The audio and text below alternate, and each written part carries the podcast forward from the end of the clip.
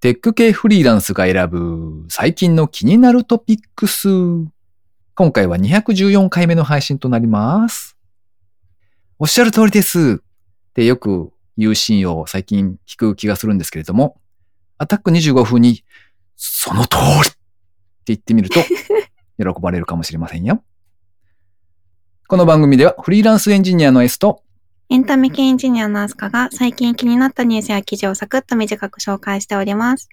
IT 関連をメインにですね、ガジェットだったり新サービスの紹介だったり、それぞれが気になったものを好き勝手にチョイスしております。今回も記事を3つ紹介していきたいと思います。ご意見ご感想などありましたら、ハッシュタグカタカナでテクフリでツイートをいただけたらありがたいです。では、一つ目の記事ですね。IT 業界勤めでも騙されてしまった。メルカリショップと見まごう Facebook 広告を経由し30万円分のフィッシング詐欺に遭ってしまった話。こちらはトゥギャッターでまとめられていた記事ですね。Facebook の広告でベルンのミルフィーユがちょめちょめ円、メルカリで販売中って表示されていたんだそうですよ。あすかさん、これって何ですか？有名なんですか？ベルンのミルフィーユ。ケーキのことですよね。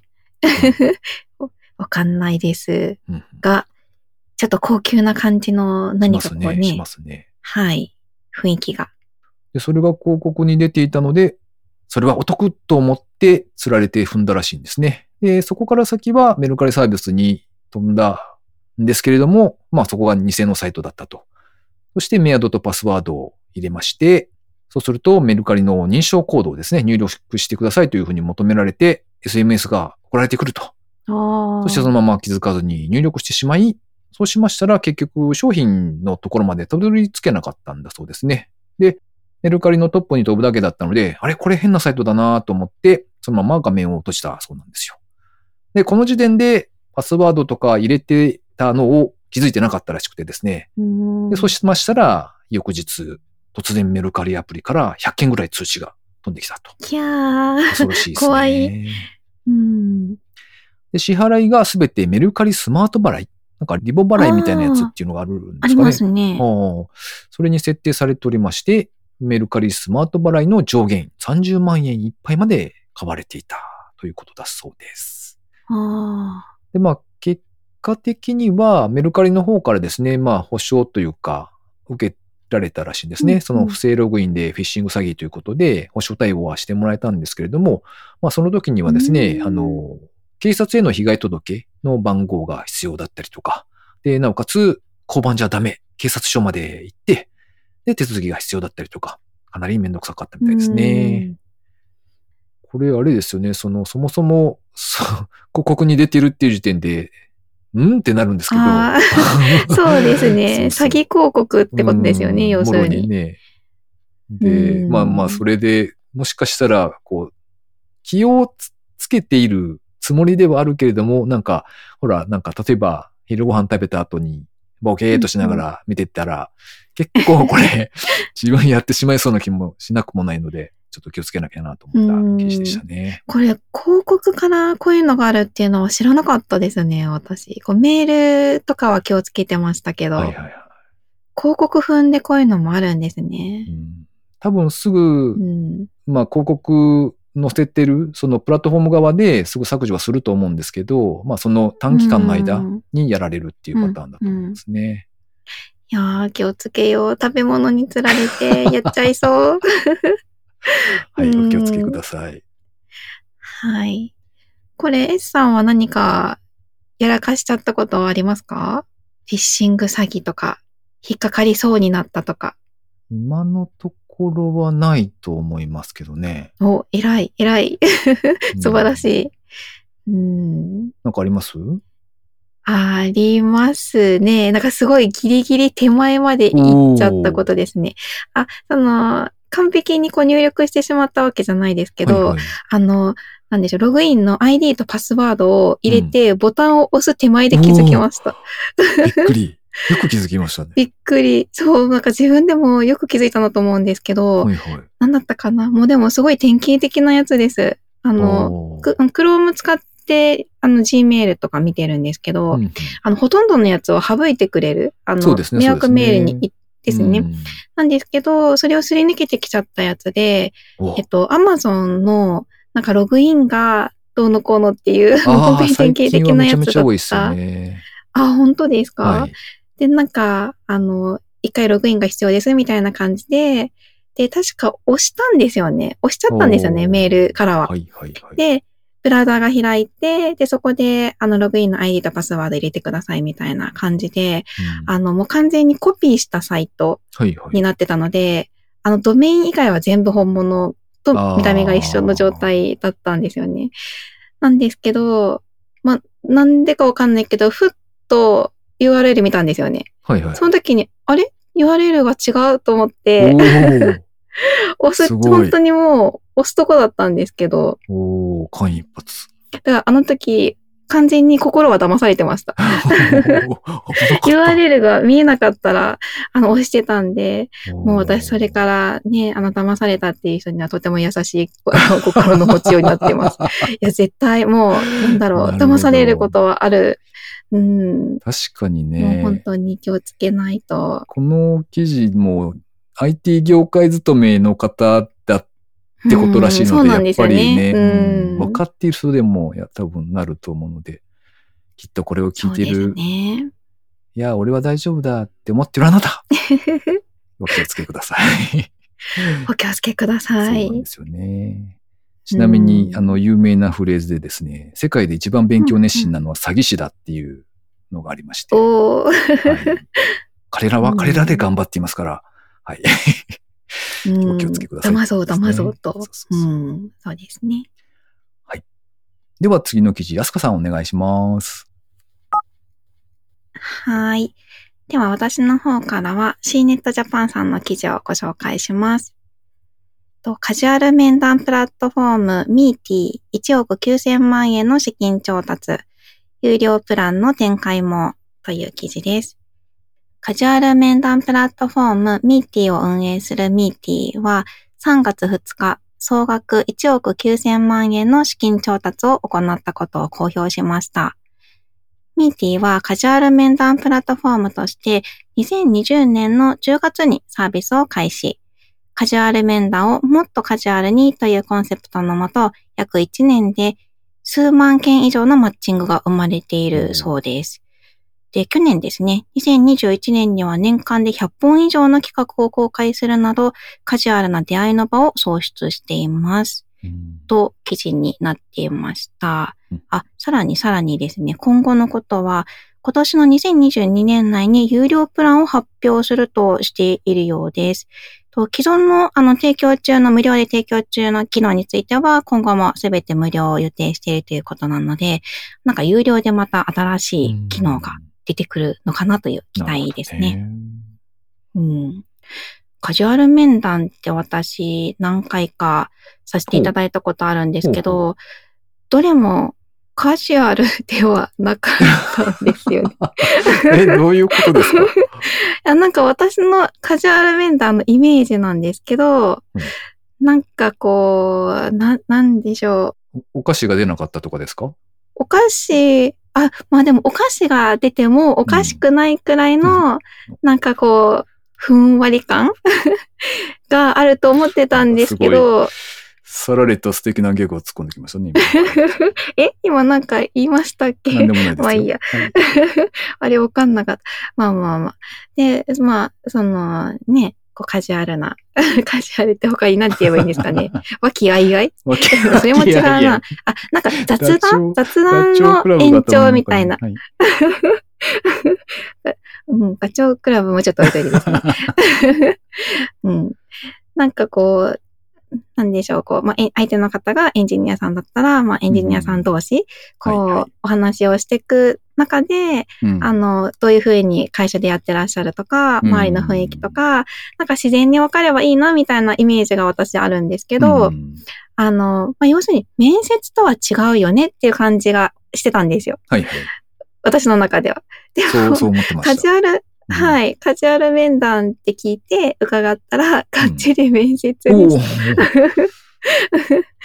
うん。なので、なんかカジュアル面談ね、うん、カジュアルね、どのぐらいカジュアルなのかなみたいな感じの、すごい冷めた目で、あの、ミーティーのサイト拝見したら、うんむっちゃカジュアルでびっくりしました。あ、そうなんですか？あ、本当です、本当です。なんかあの、サイトにアクセスすると、いまあなんかあの、まあカジュアル面談の一覧というか、なんかイベント一覧みたいな感じ？うんになんかサイトがなっていて、よくなんかあの、あのコンパスとか、こう、い IT のエンジニアさん向けの、ね、あの、イベントの募集サイトあるじゃないですか。なんかあっちに近いのかなみたいな。これについてこういうふうに話しましょうとか、まあもちろん、あの、真面目な、あの、うちの会社はこうですっていう話がしたいとかっていうのもあるんですけど、うんうん。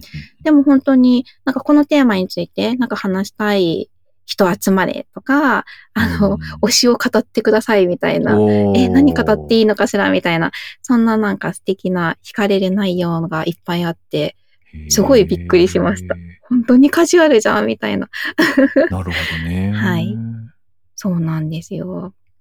S さんはカジュアル面談は行かれたことありますか？いや、カジュアル面談に行こうと思って行ったことはあんまり、多分な、うんうんないですね、きっと。あの、どどちらかというと、そういう状況になる以前に、なんかもう自分の方がガチで仕事を探しているぐらいの状況はあったんだけおど、ーそうそう。だから、こっちがカジュアルじゃないって感じですね。こちら もう真ぜひ最初からマックス真剣そうそうそうそう。そういうのしかないです。ああ、なるほど。まあ確かに、真のカジュアル面談は、面談って感じじゃないのかもしれないですね。そうなんですかね。まあ、ね、こう、お知り合い。の方とかで、あの、普通にこう、お話しする機会があって、みたいな。そうですね。まあほ、ね、それができたら最高ですけどね。でもなかなか、そんな、あの、他社で働いてる方とお話しする機会って少ないですもんね。うん採用する方からしてみれば。うん。じゃあその人どうやって連れてくるのってことに ねなりますからね。うん。という本当にカジュアルなミッティさんのご紹介でした。はい、ありがとうございます。では最後、三つ目の記事ですね。 Joi Ito's Podcast 変革への道ボリューム21番組オリジナルの NFT 会員証や独自トークンを活用した Web3 型リアルイベントを開催。DG ラブハウスのサイトで掲載されていた記事ですね。MIT メディアラボの元所長である伊藤穰一さんがナビゲーターを務めるポッドキャストで、えー Joi Ito's Podcast変革への道という番組があるそうですね。で、番組リスナー同士をつなぐリアルイベントが開催されましたというお話なんですけれども、えーこの時にですね、えっと、入場には番組オリジナルのダイナミック NFT 会員証で認証が行われたそうです。なんでも、えっと、あれですね、いわゆる NFT の機能がありますが、そこに後から情報追加できるような仕組みになっておりまして、えー入場料を払ったかとかですね、あと、参加の条件としてですね、えーリアルイベントなので、コロナウイルスの対策、感染対策として抗原検査していますかみたいな、そういった条件があったので、まあ、そのあたりの証明情報みたいなものを、その NFT 会員証に登録できるようになっておりまして、えー入場の時には、その会員証を認証システムと接続するだけで入場の資格が確認できると。そんな仕組みになっていたそうですね。で、面白いのが、番組自体でこうコミュニティがありまして、えー今回はそのメンバーが対象となっていたそうなんですけれども、コミュニティ内で、あの、独自のトークンが流通しているそうなんですね。で、これは円とかドルとか、そういうリアルな通貨には交換ができないんですけれども、あの、コミュニティ内でお手伝いなんかをしますと、貢献した度合いに対してですね、トークンが付与されると、そんな仕組みになっているそうなんですよ。うんで、参加されたリスナーの方とかは、なんか、頑張ってなんかや、何をしたかちょっと分かってないんですが、頑張ってトークンを貯めました。みたいな感じで、えーイベントを参加された方もいらっしゃったそうですね。へえ。このなんかお手伝いするともらえる、この変革トークンですかね、うん独自の。この変革トークンシステムは、なんかすごくコミュニティが活発になるきっかけになりそうですね。うん、面白そうですよね。アルファベットで変革というふうに名付けられているトークンなんですけれども、なかなか、うんこれ結構、なんて言うんでしょう。こう番組のことが気に入っていて、で、そのコミュニティにも入っていてっていう風であれば、当然ね、な何かしら力になれたらありがたいし、うんうん。それによって、まあ、お金ではないんだけれども、トークンが与えられてっていうのだと、なかなか面白いっていうか、やりがいもありそうですよね。うん、そうですね。うん。なんかあの、 Discord のコミュニティなので、あの、よく Discord のあの、ボットというかシステムでいろんなとこに入ってるのが、あの、なんかランクシステムみたいなのは結構投入してるところが多いような気がするんですけど、あ、なんかこの NFT とかもほんと全然関係なくって、はいはい Discord のボットですかね。それでこう発言をたくさんしたほどランクが上がるみたいな、自分のレベルみたいな感じのをあの付与する機能があるボットくんが有名なのがあるのでいろんなとこで導入されているのを見かけるんですけど、うん確かにあれもこう、あのレベルの情報がオープンなので、うん。あこの人あのたくさん発言してるんだなとかっていうのがわかるので、なんかそれもなんかいいなっていうか、確に。自分もレベル上げたいなっていうこうモチベーション。うんうん。で、そういうのもいいなと思ってたんですけども、なんかこういうふうに、まあ、ちょっとあの NFT っていう仕組みがね、あの導入するのがかなり大変、ハードルは高そうではあるんですけど、なんでしょう、そのトークンというか、そのお金みたいな感じで使えるっていうのが、ちょっといいなって思いました。その、もらったら使えるんですよね。うんうん、そうですでね。、もらったことが保証されているし、うんうんなんかそれは、なんかすごく、あの、貢献した、その報酬として、そうですね。結構なんか価値がね、あの、高いなって思いましたね。うんなんか、なんというか、こう、平和に楽しそうな感じがしていいですよね。そうですね。ううん。ということで、今回紹介する記事は以上となります。続きまして、番組にいただいたコメント紹介のコーナーですね。では、あすかさんの方からお願いします。はい。と、高道恵さんからコメントいただいてます。いつもコメントありがとうございます。ありがとうございます。と、212聞いた。VR でアニメワールドに入るの良さそうですね。そのアニメにも一定数の大きなお友達はいるので、やっぱりメインターゲットはその辺でしょうか？といただいてます。これは、あれのことですね。はいはいあの、VR で隅っこの話を した時のやつですね。大きなお友達、私のことでしょうか？大きなお友達が、はい、そうでしょうね、きっとね。はい。はい。はい。っていうか、あとね、アニメは確かにね、あの、大人のファンもたくさんいるので、まあそうですわね。うん。まだ、まだ少し先ですね。楽しみですね。そう、来週なんですあよそっ。かもう一息です。もう一息です。じゃあ、寝ずに待ってないといけないですね。さすがに寝るんですけど、前の日はちょっと寝れないかもしれないああ、さようですか、さようですか。まあ、頑張れよ。で。弾いてますね、弾いてますね。バレた。うんはいいやいや、この大きなお友達が、ね、この、なんでしょう、アニメグッズ界の経済を回してるんですよ。まあ、確かにそうかもしれんが。うん自慢してるならいくらでも払うよ、みたいな。払えるよ、みたいな。ねはい稼いだお金はみんなそっちに、みたいな。ねそれで発展、発展。はい。というわけで番組にいただいたコメント紹介のコーナーでした。リスナーの皆様、いつもありがとうございます。ありがとうございます。では最後に近況報告のコーナーですね。あすかさん、最近何かございましたか？最近はですね、ちょっと暑かったじゃないですか。はいはい。ここ数日。そうですね。なので、うん最近オープンしたおしゃれなかき氷専門店に行きました。おお何このおしゃれな、はい。ちょっとお高めのちゃんとしたおしゃれカフェ、カフェ？かき氷屋さん。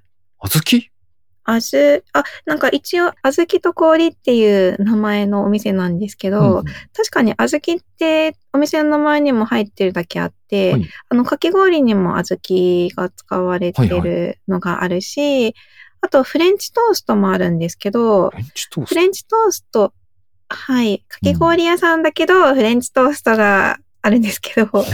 あの、パンに小豆が練り込まれてましたよ、そういえば。練り込ま、ああ、なるほどね。えー、パン生地に入っているうんのかな？うん。うん。ですね。あの、熟熟系の、フフレンチトーストああ。熟熟系ですフレンチトーストね。うんうん、はい。こう、さっぱりした感じの、あの、やつと、はい。こう、水分少ない系のやつと多い系のやつ、二通りあるじゃないですか。かある気がします。はい。うんうん。フレンチトーストと、あと、かき氷ですね。ほいほい。で、かき氷は、うんあの、期間限定というか、その日なのかな？日替わりなのかわかんないんですけど、うん桜のかき氷があったので、それをいただいてきました。春を満喫中。いいですね。桜？桜のょ葉っぱ、氷に桜の葉っぱだけが乗っている。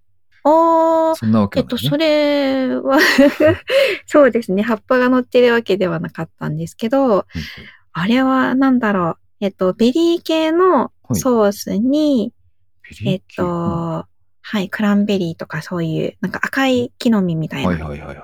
もののソースと、あと、桜の香りがする何かピンクのふわっとしたものがかかってました。ふわっとした はい。化学物質的なやつですね。化学物質かはちょっとわかんないんですけど、そういうこと言わないでください。失礼いたしました。はい。あの、美味しいソースが、はい桜味が。ははい、かかってました。えーふわふわ氷で美味しかったですよ。ただちょっと巨大ですけど。ああ、うんこれは確実になんか胃にダメージが来るやつだな、きっと。ああ、さっぱりしてましたよ、桜のやつ。へーそんなに甘くなくってお。まあ、もともとかき氷なんでね、氷の塊なので、まあまあね。そこまでじゃなかったですそっね。かそっかうーんえ？いやいや。かき氷、いつ食べました？最後に。うん。去年の秋ぐらい、多分。秋に。秋に、秋ぐらいに、あの、食べておこうと思って食べて。失敗した記憶があります。ななんで失敗するんですか？お腹壊すとかですか？いや、なんかね、妙に大きかったんですよね。お、であじゃあそれも、うんうん。なんか、いい感じのかき氷。罰ゲームかこれはと思いながら食べていた記憶が。むむ？いや、まあ僕の場合はファミレスだったので、別に高級なやつとかじゃないんですけど。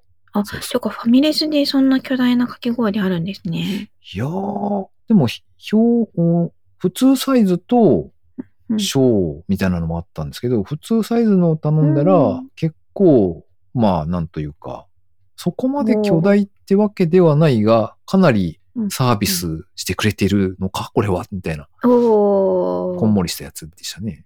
うん、うん。辛かった。それ、はい。せっかく大きいのを食べたのにそ。うそまあまあまあ。まあこれから暖かくなってくるんでね。う。うん。またかき氷を食べるタイミングが増えるかもしれないですね。そうですね。うん。小豆が割とというか、すごく好きなんですよ。私。おー。というか、東海の方だと、うん。あの、粒あんですか？粒あんが好きですか？粒あんですね。はい。あー、やっぱり。やっぱり、やっぱり？粒あん系、粒あんですもんね、あの辺。そうなのか？地域によるの？ああ、そう、みあそうだと思いますよ。あの、私、名古屋出身ですけど、はいはい名古屋は粒あん県、粒あんテリトリーですよね。うーん。あんまり意識したことなかったです。もっと西の方に行くと、こしあん県、こしあんかテリトリーになってきますよね。京都とかは確かにそういうイメージはありますね。そうですね。でも残念ながら私、名古屋人なんですけど、はいこしあんの方が好き。なんだと？なんだと？名古屋人じゃないって言われちゃいますね。ちょっと体育館の裏に連れて行きたい感じですね。きっとね 本当ですね。自分に出されてもおかしくない感じ。こしあんの方がいいんだ、みたいな。やめましょう。はい。喧嘩はやめましょう。はい。そう。名古屋の和菓子屋さんとかに行くと、粒あんのものが多くて結構困るんですよね。な なんで、京菓子屋さん、あの、近所の京菓子屋さんがお気に入りでした。こしあん多かったんであそうか、。そうか。それであれですね。うんそれもあって、桜のやつにしたんですね、きっと。いや、あの、小豆をなぜ、はってな？いやいや、小豆のかき氷をなぜ食べないのだと思って見ていたので。あそあ、なるほど。いはい。う ああ、でも美味しそうでいいですね。いい。うん、美味しかったです。S さんは最近何かありましたか？えー最近は特になんか、これっていうのが思いつかなかったんですけど、ふと、んうん。そういえばですね、今朝かな、ちょうどこの収録の日の朝にですね、あの、英語関係のイベント、オンラインイベント、オンラインイベントというほどのものでもないのか？あの、いわゆるツイッターのスペースあるじゃないですか。ああれで、うんあの、外資 IT サバイバル英語っていうタイトルで、あの、イベントをやってた方が。タイトルすごい。そうそう。いらっしゃっって、で、なんか、なんか、かなりこう、なんていうんですか、うんあの、資本主義的だなぁと思って、悩んだんですけど、あの、でも結構面白そうな感じだったんですよね。あの、なんでしょう。うん。そんなにこう、敷居の高い感じがしなかったので、あ、ちょっと参加してみようかなと思って、あの、そのスペースに参加してみたんですけど、うんうんなかなか面白かったですね。あの、外資系、日本にある外資系の企業でお仕事されている方が、まあ、ホストの方で、で、なんでしょうね。一般的に、例えば NHK のビジネス英会話とか、ああいうビジネス系の英会話って、割と、こう、すごいきっちりとしたもの、あの、日本人が海外に出て行って、その先で、あの、お客さんとかとの接触とかね、そういうのでもちゃんと OK なような、まあまあ、やっぱりレベルの高いものが求められるらしいんですけど、おー今日のやつはまあ逆に、その日本にいる状態で、その英語を喋るんだけど、身内がほとんどなので、まあ、そこまでこうきっちりきっちりしたものでもなくて、どんな感じになるのかなっていう。うんそういう会社でどういうふうにこう英語を喋ってるかみたいなことを喋られていて、なかなか面白い内容でしたね。確かにちょっと気になりますね。うん。あの NHK とかのビジネス英会話とかは、こう、対お客さんみたいな感じのフォーマルな会話っていう意味ですよね。そうですね。うんこれは社内のあの同僚の方、外国人の同僚の方と喋ったりとかっていう時にどういう風に喋ってるかみたいな。うん。そっちがメインなので、まあでも、そのホストの方は、 TOEIC で900あ、何十点かうん970なんて、75点。うん。なので、おすげえと思って。うん。はい。すごいですね。というかこれ、あの、耳だけ参加が35人もいるんですね。うん、意外に多かったみたいです。う はい。ん。そうですね。これは英語で喋ってるんですか？最初から最後ああ、まで。いや、全然、ずっと日本語です。ああ、で、途中で、内うん容は、うん。あのーまあ、一応、なんでしょうね。30分しかないんですよ。そもそも。ああ、なので、はいえっと、まあ、そのホストの方がいろいろ、この回の趣旨だったりとか、あの、なんでこんなことやってんのとかっていうことを喋ったりとか、うんあとは、一応一つテーマを持ってきてくださってて、今日最初の回だったんですよ。第1回目だったんですけど、ああ、あのうん。うんお題として持ってこられてたのが、なんかあの、ほら、うん。日本語で大丈夫ですっていうのとか、ああいいいですうんうんいいですとか、そういうこう微妙な言い回しがあるじゃないですか。よく使うけれども、なんか、うんあのでそういうので、えー英語で言うと、こういう言い回しができるよっていうのが、まあそれが一つうん。うん。使える英語としての紹介と、あとは、あの、まあ、事前にアンケートだったりとか、その参加する人たちから質問があったことに対して、まあ、うん回答したりとか、そんなことをお話しされていたんですよね。なんかあの実際によく使う、こう、これさえ覚えておけば、ひとまず大丈夫みたいな返事が、あのストックがあると嬉しいですうね。ん、そうですね。英語のストック。んそうそう。ていうか今、なんか今のあの、はいはい話で思い出したんですけど、はいあの全ちょっと違うんですけど、はいあの英語のまあ勉強になるっていうか、ちょっと面白系のあのはい。YouTuber さんで、はい。あの Kevin's English Room っていう YouTube チャンネルがあるんですけど、ほうほう。あの日本人の方、はい。えっと、ネイティブのアメリカ人の方だけど、日本語ペラペラの人、はい。あと、トリリンガルの人みたいな、ああの、お友達さん、男の子3人みたいな感じで、あの、すごい楽しく喋ってる動画があるんですけど、はい。あの、その動画の中に、うん。あの、外国人の人は、うんこれさえ覚えておけばうん、何でも使えるみたいな魔法の言葉を紹介してるのがあって、はいそれが、うんあすーっていう言葉なんです。あすーみたいな。どういうこと？うんと、はいあすーっていうのさえ覚えておけば、はい。あの、何にでも使えるみたいな。例えば、はいなんかこう、なんだろう。すごいどうでもいい話なんですけど、本当に。はいはい。ななんだろう、例えば。うーん。例えば、じゃあ、はい、これどうぞ、あなたにあげますって何かこう突然もらったとして、うんこう、まあ、しゃ日本語がわからないとか、何言ったらいいかわからない。どうしちゃって日本語で返せばいいかわかんないみたいな時も、はいあ、すーって言っとけば、いいみたいな。で、他の時も、すべてが、いや、多分あれですよ。あの、あと、最初があで、最後がすって、あ 大体の言葉が悪いんですよね。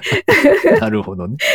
ありがとうございますとか、そういうのが、ああ、なるほどね。あすのあとすは、うんはい、あの、あざすとかの、はいはいはい。あとすみたいな感じですなるほ。どね。なるほどねありがとうございます。そうそうそう。なんとかのなると。はい。で、あひどいすが紹介。ね いや、大爆笑したって話なんあですーそっかそっか。まあ確かに言われてみればそうかもしれないですね。なんとかなりそうですね。なんか、後で困りそうだけど。けど。まあまあまあまあ。うんその場さえその場はなんとかなるみたいな そうね。まあそんなのちょっと思い出します。うん。なるほど。いえいえ。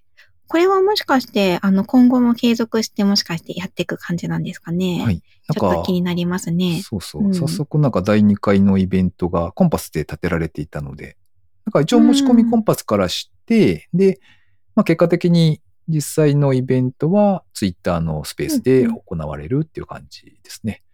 で、今うん、第2回とかも予定されてます。はい。ほうほなかなか、うん、いい感じがしますよ。あの、なんか今回おっしゃってた中で割と印象的だったのが、なんかうん、そのホストの方のご自身の経験で、あの、効果があったなって感じた学習方法みたいなことをおっしゃっていて、おそーの中の一つに、気になりますね。うなん、か、ディズニー映画のアラジンを。字幕なしで、うん英語で5うん回ぐらい聞いたみたいなことをおっしゃってました。で、そうするとなんか3回目ぐらいからは明らかに言ってることが、なんかわかるよううになって、ん。おみたいな気づきがあったそうですね。とか、うん、まあそんなことも喋られていて。はい。うん。なんか割とちゃんとというか事前に準備をされていらっしゃって、その、まあ例えば事前の質問に対しての回答だとか、そういうのを、うんあの、ちゃんとパワポの資料みたいな、プレゼン資料みたいな感じで事前に用意されていて、で、あの、ツイッターのスペースなので、あの、ツイッター上でその都度都度回の途中で、うん。うん。その用意されていたプレゼン資料みたいなうんうん分かりやすい資料をツイートされながらやっていたので、とても分わかりやすいというか、うんよかったです。いいですね。朝から勉強になりますね。はい。まあまあ、聞くだけ参加と、あと、まあなんか発言もしたい人枠みたいなのもあって、まあ、僕は聞くだけ参加にし,、うんうんしてたんですけど、うん。まあ、もしご興味がある方がいらっしゃれば参加してみてはいかがかというところですね。この番組へのご意見ご感想などを絶賛募集中です。ツイッターにてハッシュタグカタカナでテクフリーをつけてつぶやいていただくか、ショーノートのリンクからですね、投稿フォームにてメッセージをお送りいただけたらありがたいです。スマホ用にポッドキャスト専用の無料アプリがありますので、そちらで登録とか購読とかをしておいていただきますと、毎回自動的に配信されるようになって便利です。また、Spotify、Amazon Music でお聞きの方はぜひフォローボタンをポチッとしておいてやってください。そういえば最近暖かくなってきましたね。来ましたね。なんか東京のその最近の街中事情はどんな感じなんですか、街中、あんまり電車に乗ってないので、うんうんなんか電車の中とかはわからないんですけど、その辺の道路というかスーパーとか、うん。駅に行くまでの道とかは、やっぱり戻ってきてますかうね。ん。あの、人手がまあ多いというか、うん。まあでもみ、皆さん、ほぼ100%でマスクしてますけどね、やっぱああ、りまあ。まあそうでつすよね。けてない人はいないぐらいな感じですなが。うん。だけど、お店とかはやっぱり減ってるんですかね。あの、飲食店とか、例えば、あの、普通に一人でご飯とか外食はしちゃうんですけど、はいはい。そういう時に入ろうと思ったお店で、うん。あの、入れないってことがない感じ入れない。が、はい、あ、えっと、なんでしょう。あの、大体ちょっと待たないと入れないとかっていう感じだったんですけど、コロナ前だと。ああ、なるほどね。あの、まあ予約とかするわけではないですけど、はいはいちょっと待って入るみたいなのが普通だったんですけど、ほいほい全然並ばずに入れるみたいなのは、やっぱ違うなって思いますね。完全に元に戻ってるわけではないけど、うんでも人通りはやっぱり多いんじゃないですかね。増えてきているというか。うん、なるほどね。えーそうですね。まあ、テイクアウトとかも多いので、お店の中とかには人がたまらないのかもしれないですけどね。ああ、そっかそっか。確かにね。それはあるかもしれないな。うんレッサーの方はどうなんですか？どういう感じなんですか？うーん。出歩いていないので全くわかりませんね。おー。あの、まあ、偉い、偉いです。いやいや、なんかね、うん。いや、なんというか、電車には確かに乗らないんですよね。もう完全にフルリモートなので、うん。全く乗らないし、散歩に出るけど、まあ、その辺ブラッとするだけなので、まあそんなに、なんていうんですか、店とか別にあるような地域じゃないから、よくわからんし、で、あとは、まあ、週末になると、名古屋と、あと岐阜の方とで往復するんですけど、うんうんまあ、その途中もね、別に車に乗って運転してるだけなので、うん。あんまり、あんまりわかんないかな。あ、でも、うーん、なんだろう。例えば、スタバはやっぱり混んでるなとかそういうのは感じますね。ああ、そうですね。うんまあまあでもなんか、あの、だんだんと制限も緩んでいきそうな感じなので。全体的にはちょっと減ってきてますもんね。うん。このまま減ってくれるといいんですけど。そうですね。ちょっとお花見シーズンがはいはい心配です。確かにそれはあるおか。花見需要でね、やっぱり出たりとか。うん。まあ、あれですね。あの、冒頭で言っていたフィッシング詐欺と一緒で気を抜かずにそうです自ね。分の身を守りつつ、うん。でも暖かくなってきたんで、自分の判断で多少はね、出かけたりとかもいいのかもしれないですね。そうですね。はい。ということで、今週も最後までお聞きいただきありがとうございました。ありがとうございました。